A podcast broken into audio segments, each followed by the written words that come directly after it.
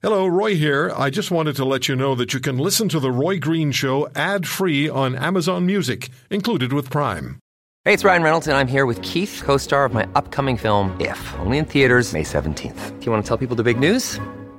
All right, I'll do it. Sign up now and you'll get unlimited for $15 a month in six months of Paramount Plus Essential Plan on us. Mintmobile.com slash switch. Upfront payment of $45 equivalent to $15 per month. Unlimited over 40 gigabytes per month. Face lower speeds. Videos at 480p. Active Mint customers by 531.24 get six months of Paramount Plus Essential Plan. Auto renews after six months. Offer ends May 31st, 2024. Separate Paramount Plus registration required. Terms and conditions apply if rated PG.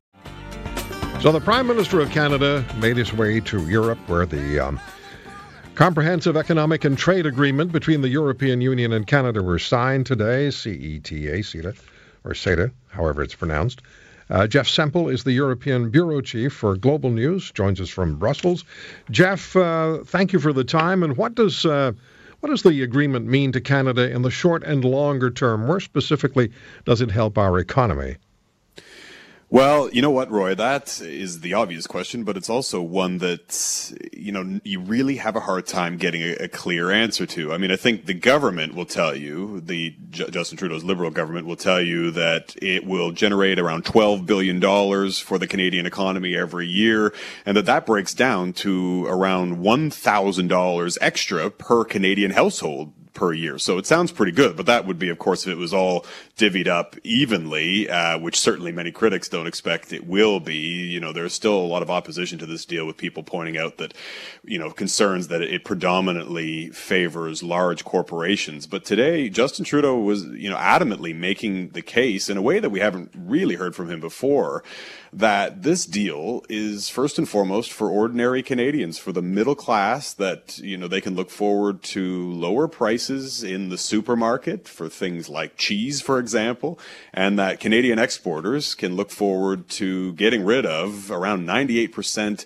of tariffs between the European Union, uh, of course, the world's largest trading bloc. So in the short term, what we're waiting for now, a couple more hurdles that still need to, to be passed legal ones that most people expect uh, will will pass. Though you know, as we've seen from Wallonia over the past week, this has been a difficult one to predict. But assuming all goes to plan in the next few months, we will see the tariffs coming down, and you should be seeing the impact almost instantly, whether you're a consumer or an exporter. And so, part of the challenges would be would include the strategic partnership agreement, a side deal, and also the ratification. Yes, well, that's right. And so the ratification obviously needs to come for, first and foremost from the European Parliament. So this is one more chance for a massive body, nearly nearly 400 members of Europe, or excuse me, nearly 800 members of the European Parliament who get to have a vote. Many of them are opposed, but it's believed that they have the majority needed to pass. The other big hurdle uh, gets a little bit more technical, but the European Court of Justice will now examine ISDS. It's the acronym used to describe this new CETA court that's proved quite controversial. And this, this court would have the ability to decide when a corporation, for example, could sue a government if they felt that government was interfering with their investments. Now, Wallonia, you'll remember that, you know, previously unknown, now world famous rebel region of Belgium right. was particularly upset about that. They, so part of the agreement to get them on side was to say, look, we'll ask the European Court of Justice, the highest court in Europe, to look at this new CETA court mechanism to make sure that it meets European standards. Most people, I think, expect that it does. And I think most of the international trade experts and European experts we've been speaking with here over the last week also expect the European Parliament to pass all of this. So a few more hurdles to go, but you know, really more speed bumps than you know the type of hurdle that we saw in Wallonia last week. In the UK, one of the issues was that that led to Brexit was the huge bureaucracy that exists within the EU. And you mentioned this this court. Um, is will the decision making will will will the eventual decisions in any disputes come out of Brussels, or is it going to be a, a combination Ottawa and Brussels? Yeah, the, the theory behind um, behind this new CETA court is that it would be a combination of Ottawa and Europe. That there would be, I think, 15 judges appointed from both sides. The idea is that it would, you know, trying to make it as, as transparent as, and, and public as possible to try and appease some of these concerns, and that they would have the final word. So, you know, theoretically, a large multinational corporation say, say wants to sue Wallonia for you know being too protective or for you know introducing tougher labor laws that are somehow interfering with its investment. Well, if this new CETA court rules that indeed Wallonia broke the rules, then doesn't matter what any other government thinks, they would have the right to sue the Wallonian municipality, and you know the same would go for suing a federal government. And it's it's possible that through this court a corporation could sue Canada successfully, as we've seen in other situations like NAFTA, for example. Yeah. Jeff, what is it that uh, was most fascinating to you and most uh, intriguing and perhaps uh, uh challenging as far as this whole CETA agreement was concerned leading up to the signing today? Well, yeah, certainly leading up to it, we spent a lot of time in Wallonia and, you know, wanting to, we, I mean, we, we'd heard only really bits and pieces of, about this, this region of Belgium that that no one had ever heard of that was suddenly going to cost the Canadian go- economy billions of dollars every year because they were refusing to budge. But you know, they they really echo a lot of what we've heard from you know in, in, the Brexit debate and and you know to a certain extent from some Trump reporters just sort of fed up with the status quo, fed up with these large multinational corporations getting richer. Well, many of them feel they're just, you know, continuing to get poorer. So they've lost trust in the experts. And, you know, that was a refrain we heard many times with Brexit. And that, I think, you know, was, was quite startling, just the comparisons, having covered Brexit and then having been to Wallonia. They are fighting the same fight here. And it's one, as I say, that we see going on in the United States election campaign right now.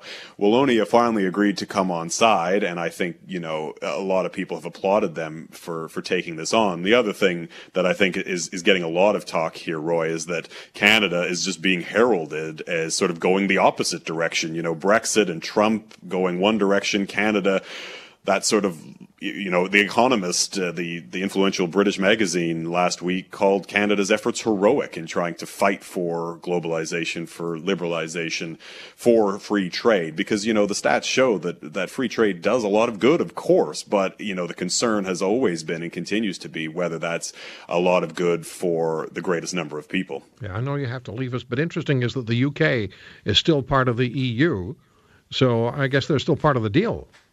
Yeah, they are, and, and how long they are remains to be seen. Yeah, and you know what? It's, as, as an expert pointed out to us, the government keeps talking about this twelve billion dollar figure. Uh, that's you know twelve billion dollars a year from this new deal, but that study was done back in two thousand and eight, and obviously when when the UK does leave, it's going to take a pretty big bite out of that. We know they plan to start that process this spring, and then they have two years to officially Brexit. So yeah, I think the United Kingdom may may have a brief stay in this. Uh, CETA agreement, but uh, we'll be waving goodbye to them pretty quickly. After Brexit, CETA, who knows what's yet to come. Jeff, thank you so much for the time. Good talking to you. Cheers. Thanks, Roy. Jeff Semple, European Bureau Chief for Global News. Uh, Dr. Lomborg is an economist and author. Cool It is one of his books. He's the founder of the Copenhagen Consensus Center think tank at Bjorn Lomborg on uh, Twitter. And I want to speak with Dr. Lomborg about two opinion pieces that he wrote. One is The Free Trade Miracle, and the other is how green policies hurt the poor. And that's something that we talked about following COP21. Dr. Lomborg, good to have you back with us. Hey, Roy, it's great to be back. So, Canada and the European Union signed the Comprehensive Economic Trade Agreement today, CETA. What's your view of CETA, and then by extension, how significantly important is free trade? Well, Roy, we really can't underestimate how much good free trade both has done and can do. Uh, we often forget to remember how it's really enriched almost anyone's lives uh, across the world. If you look at the facts, uh, we now know that especially for poor people, uh, free trade has made many of the conveniences that they buy much, much cheaper. So the reality here is, you know, fundamentally the point that you import a lot of the cheap goods from China, that has made most low paid people much better off over the last 20 to 30 years. And uh, this is simply because most poor people spend a large proportion of their income on buying stuff, whereas rich people typically buy services. They buy, you know, butlers, if you will, uh, and that, of course, does not actually improve in efficiency when you open up for free trade. But this is only part of that argument. The other part, of course, is to remember that it helps poor people in poor countries. Uh, fundamentally, China has, over the last 30 years or so, lifted about 700 million people out of poverty. We've never seen anything like this in the history of mankind. And that is to a very large extent because it's been driven by free trade. So the reality is, free trade does have some problems. It does leave some people who produce things that are inefficient that it leaves them worse off. And those are, of course, often the totemic, uh, you know, uh, uh, uh, decayed factories that we see on, on TV. And that is a real issue. But it neglects the fact that many, many more people get better off with free trade. And so we actually estimate more free trade over the next 15 years could actually leave the world in the order of $11 trillion better off per year. That is for the average person in the developing world about a thousand dollars richer per person per year. That's a phenomenal outcome. And so we need to remember this is overall a phenomenal issue. How do you bring uh, traditional opponents of free trade on side? And I'm thinking particularly of the United States, whether it's Donald Trump or Hillary Clinton. Neither of them is uh, particularly uh, enthusiastic about free trade.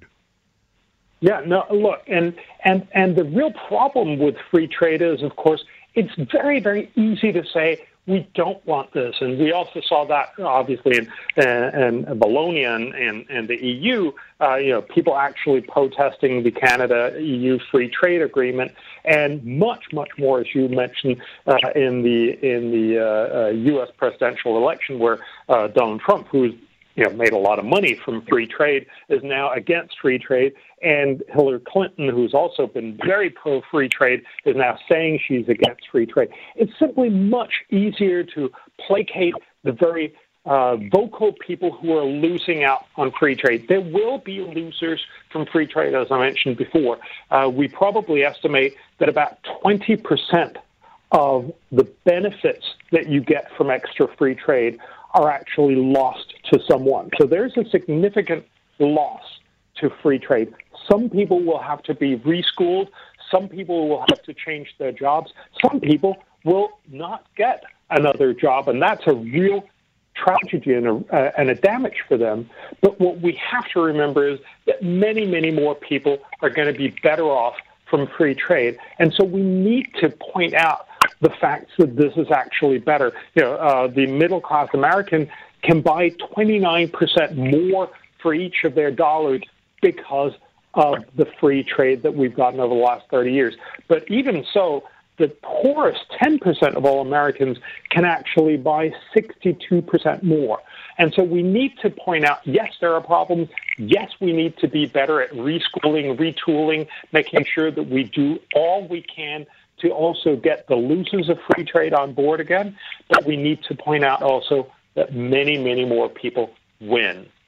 Dr. Lomborg, I'd like to talk to you about uh, climate policies and uh, or, or, green policies and how they hurt the poor, which is the title of an article that you wrote for the UK publication The Spectator, and you warned about that following COP21 on this program. And you write that uh, while British environmentalists boast electricity use has dropped almost 10% since 2005, they leave out that the cost of electricity has increased by more than 50% in that same time period.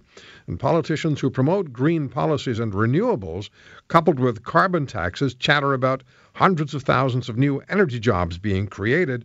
Instead, we find virtually no jobs created. At least that's been what I've what I've come across.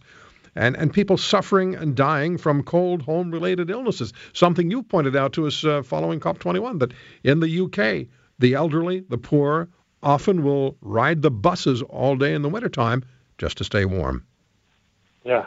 And and this is really, you know, sort of the the dark corner of climate policy that it has a real cost for poor people. The fundamental point is if you put a carbon tax on on uh, on on energy, and, and and quite frankly, I'm not against that. I actually think it's an efficient way to do it. But we rarely just do that. We also subsidize inefficient uh, uh, uh forms of energy, typically solar and wind, and we end up with much more expensive uh, uh, uh, energy costs. We see that very clearly in, in Denmark and Germany that runs ahead of the uh, of, of the pack in getting green energy. We have some of the highest costs of energy in the world for consumers.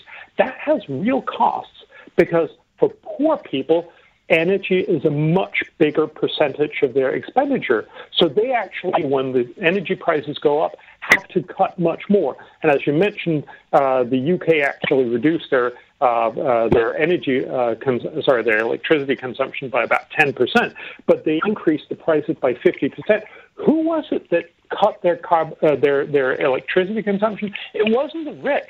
The rich used the same amount of energy all the way through because they could afford to. But the poor, the poorest, actually had to reduce their consumption dramatically. And so you have to recognize that it has a real social downside that you end up being very regressive when you put on, for instance, a carbon tax because it hits the poorest the worst. And that we see very clearly in, in the UK, where, as you pointed out, you have lots of people riding around, lots of pensioners riding around in buses, deciding that they can only heat part of their apartments, staying underneath their carpet, sorry, underneath their duvet at Christmas Eve about an hour longer because they don't want to get up in their cold apartment. Yeah, I've uh, I'm actually quoting from uh, from what you've written and what you've talked to us about, and I've done some more research on it, and it's troubling. And we didn't always have cheap electricity; it's been cheap in the last few decades, and it is that particular electricity, which you point out as well, is the lifeblood of economic prosperity. So increase the cost, reduce the supply, create phony promises about renewables. And I may be exaggerating here, but we're heading back to candles and horse and buggy times. well, we're definitely heading back to a place where energy is going to be more expensive, and that means that you can use less of it. And that hurts the poor the most. And let's not forget that this is not just true in the developed world where it hits the poorest regions and the people who are struggling to make ends meet, it hurts them a lot more. And it simply means, for instance, in Britain, that you have to decide do you want to keep your whole apartment heated? Do you want to have it heated to an extent that it's actually comfortable for you? But it also hurts the poor in the developing world that are just trying to get on the industrial wagon that are actually trying to get all the things that will bring wealth, as you pointed out. If you go to a country in the developing world, you typically see countries being very dark. If you fly over them, lots of patches are just totally dark, and even in the center of the cities, it'll often be a lot darker because electricity comes at a premium. So you really use it sparingly. But that, of course, means you have less access to electricity for uh, uh, refrigerators. It means that you, your food spoils more, less for your domestic services like uh, uh, uh stoves, which means that you have more indoor air pollution, and you don't have the uh, the the aggregates to actually run industry or agriculture as efficiently as we do. It simply keeps them back, holds them back more in poverty. Yeah. Dr. Lomborg, always a pleasure to speak with you. Thank you so much for the time today. Great to talk to you. Dr. Bjorn Lomborg at uh, Bjorn Lomborg on uh, Twitter, and you can just Google if you uh, if you Google. Um, let me find the one that, on on electricity. How green policies hurt the poor. Have Google that. How green policies hurt the poor. We'll come back in a minute. Tell you about the next hour.